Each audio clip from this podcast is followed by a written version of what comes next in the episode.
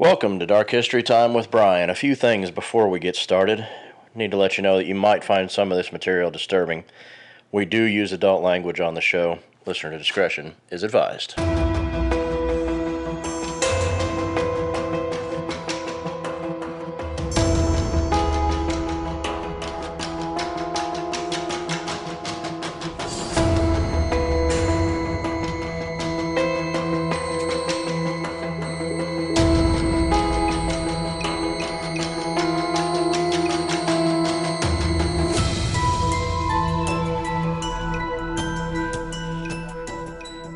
Welcome to Dark History Time with Brian. I will confess to having a bit of an issue with an episode this week, so I'm gonna do a generic one where I just talk about things that happened in July for a little bit. It'd probably be a pretty brief episode. My problem isn't so much that I can't think of what to bring you guys. It's that I have so much that I want to bring you guys that I can't in my head get to where I want to, what I want to do. Do I want to continue on with some that you might not have heard that much about? Or are the people that are listening wanting some more well-known ones, and will that gain me more traction if I mention some more well-known ones? I just have it in my head that I'm not sure yet what people want to hear, which is why I need to hear from you. My small but loyal audience at this juncture, you guys need to hit me up on Facebook, please. That's probably the easiest way. I do have Twitter and Instagram, I believe, for Dark History Time with Brian, but Facebook is the one that I get the quickest notifications on. So message the page, comment on the page, whatever you need to do. If you know me personally, hit me up through an instant message on Facebook. Let me know what you might want to hear. I believe I mentioned last episode there has been some feedback as far as wanting broader episode or longer episodes with more stuff in it.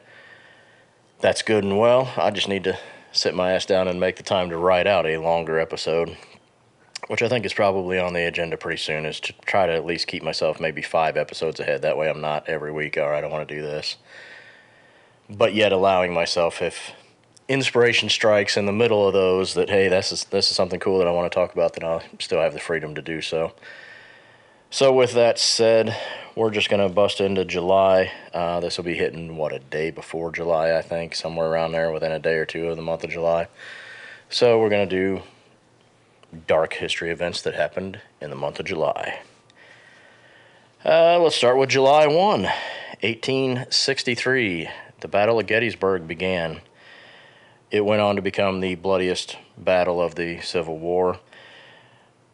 For the purpose of this, a lot of people, and I didn't know this when I was younger, when they talk about casualties, a lot of people still think that's fatalities in battle, and it is not.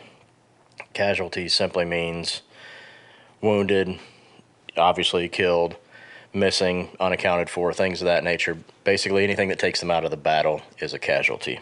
So with that in mind, Union casualties at the end of this battle, which ended on the 3rd of July, 23,049. The Confederacy, 25,000, which equaled a third of the army. This is the battle that turned the tide of the Civil War. Yes, the Union technically won this battle. It was essentially a battle of attrition, and they did accomplish what they wanted to accomplish. Lee was hoping to push into Washington and end the war there. This stopped them short of reaching Washington, put Lee on the retreat, and things fell apart for the Confederacy from that point forward. Shortly after, I did look it up. I am failing on the year, which is terrible. But Vicksburg was laid to siege, and once they finally fell, that cut the Confederacy in half along the Mississippi River, the east and west. It was cut in half. Sherman went on his march through to Georgia, cut him in half a second time, so essentially pared him down to nothing. They couldn't get any supplies. You had the blockade that was along the coast of the country. The Union Navy had that set up, so they just squeezed them off. I mean, it ended up being a 4-year war that was extremely bloody and cost a lot of lives for a lot of things that we could argue about, But ultimately, yeah, it was just a battle of attrition, and they squeezed him off. July 2nd, 1881, a president that I don't know much about. I only know his name. Some people might not even know that. President James Garfield was shot and mortally wounded as he entered a train station. He ended up passing away on September 19th, 1881. If you guys have listened to the Tulsa Race Massacre episode, this one's going to sound a little familiar. I did not research this one heavily yet, but I intend to. I was vaguely familiar with this one. July 2nd, 1917, the St. Louis Race Riot. Estimated 75 African Americans killed and hundreds more injured in that one.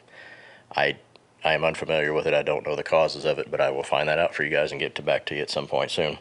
July 16th, 1945. An experimental A-bomb named the Fat Boy was set off in New Mexico. A 41,000-foot mushroom cloud ensued, and things for miles were killed. That was during our atomic testing prior to us dropping the A-bomb on Japan.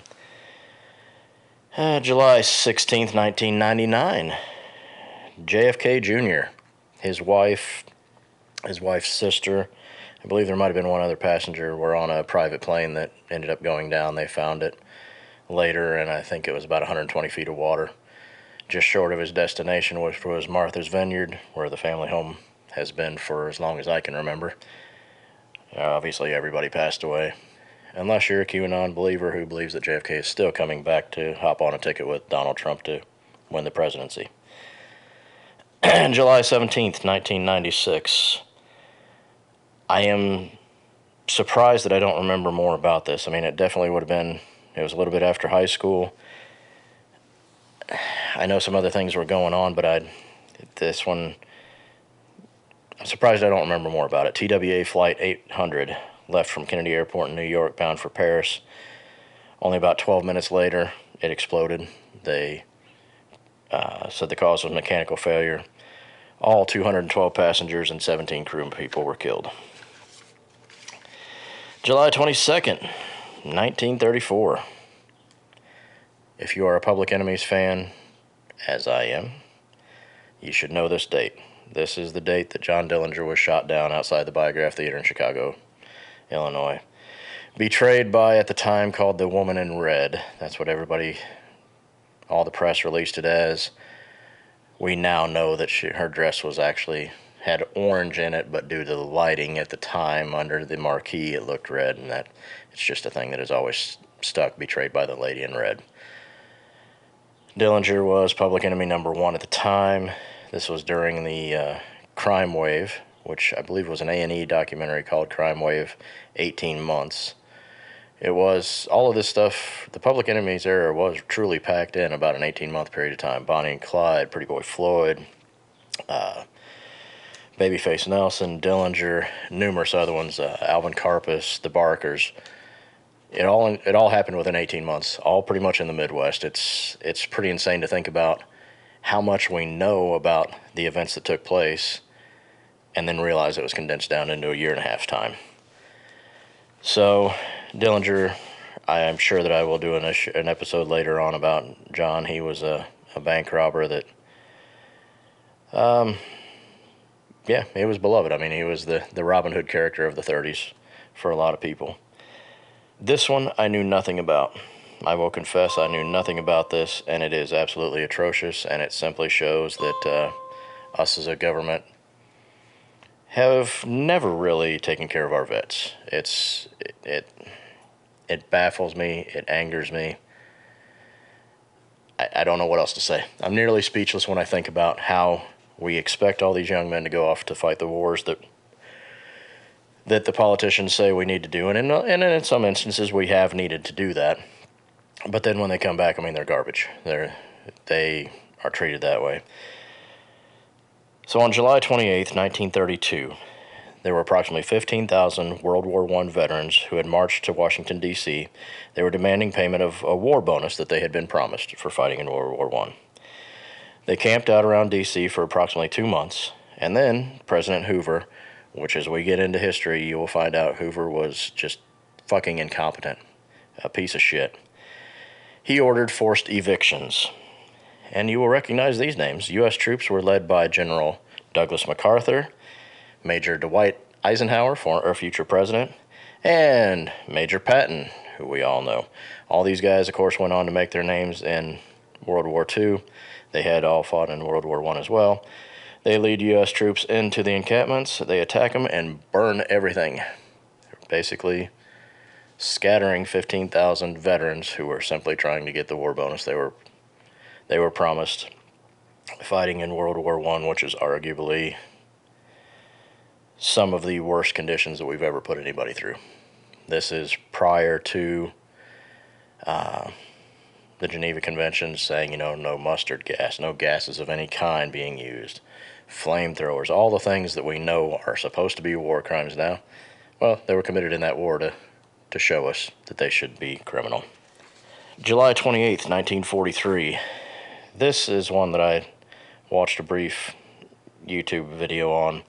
It's insane. Obviously, this is World War II. It's known as the Hamburg firestorm, Hamburg, Germany. The Allied forces dropped 2,326 tons of bombs and incendiary devices. Absolutely leveled Hamburg. Started the place on fire. It became known as the Hamburg firestorm. 42,000 civilians killed in the city of Hamburg on July 28th, 1943. And we will round out the month on July 30th, 1975, that being the last day that James R. Hoffa was seen by anybody alive at the Machus Red Fox restaurant up by Detroit, Michigan. That's the month of July as far as what I found and picked out for Dark History for the month. As I said throughout, there will be other things that I hit on from those dates. Dillinger being somebody that's always intrigued me. Been to the Biograph Theater a few times. Been to John's headstone. Been by the family homestead in Mooresville. Been to... let's see, Michigan City and Indiana was the state penitentiary that he was sent to. I've been by there, been by the juvenile facility that he was in Pendleton, Indiana. And I have been able to find a number of the sites that he robbed. Most of them not in services banks anymore. They've become other things, but the addresses are still the same. So been by there for John. Yeah, I would like to, and I happen to know a few people that have written about John that probably know even more about him than I do, one of whom will be at Dark History this year. Brock Krebs lives over there in Indiana. Brock did I believe it's a 3-book series on Dillinger. Got him to come over for Dark History. I'll briefly talk about a little bit of the Dark History Convention. We do have it. I think I mentioned last time it probably will be a little more true crime centric than it has been, which is fantastic. We have a book publishing company from California coming, bringing 3 of their authors. Judith Yates down by Nashville. Judith's written a few books. She's a good friend. John Borowski, filmmaker that a lot of people know. John will be coming. So we're going to have a lot of stuff to bring your way, and I promise the episodes will be more focused and potentially a little bit longer as we go on. We do know that we can bring on guests now. We tried that. I did post it on my personal page that experimentation went well, and I think I've had about 6 or 8 inquiries, including some from Australia, some people I know from Australia that are wanting to get on and do it. So we can do that soon. There again, my mind and the way it works, I don't want it to become a straight interview podcast series, but yet I do want to sprinkle them in, so got to figure out how I want to do that, but already have a waiting list for potential guests on the show. So a lot of good stuff coming your way. Please continue to listen and recommend. Let's get that audience up. I think I'm a few listens shy of 100 already. I think we're right around 70-some listens right now. According to Anchor, I think the audience is 14 or 15 people that are dedicated. It looks like every episode is getting about the same amount of listens, which I suppose is good. It means everybody's listening to all of them. So... there is that. Spotify, Apple Podcasts, some other ones I haven't heard of, Anchor, I looked at the numbers before I came, but you guys don't care about that, so that's not a big deal. Just please get out there, help me share and like everywhere that you can, and we will talk to you again next week. Hope you enjoy what you're listening to, and hope you continue to stick with us. Thanks, and have a good evening.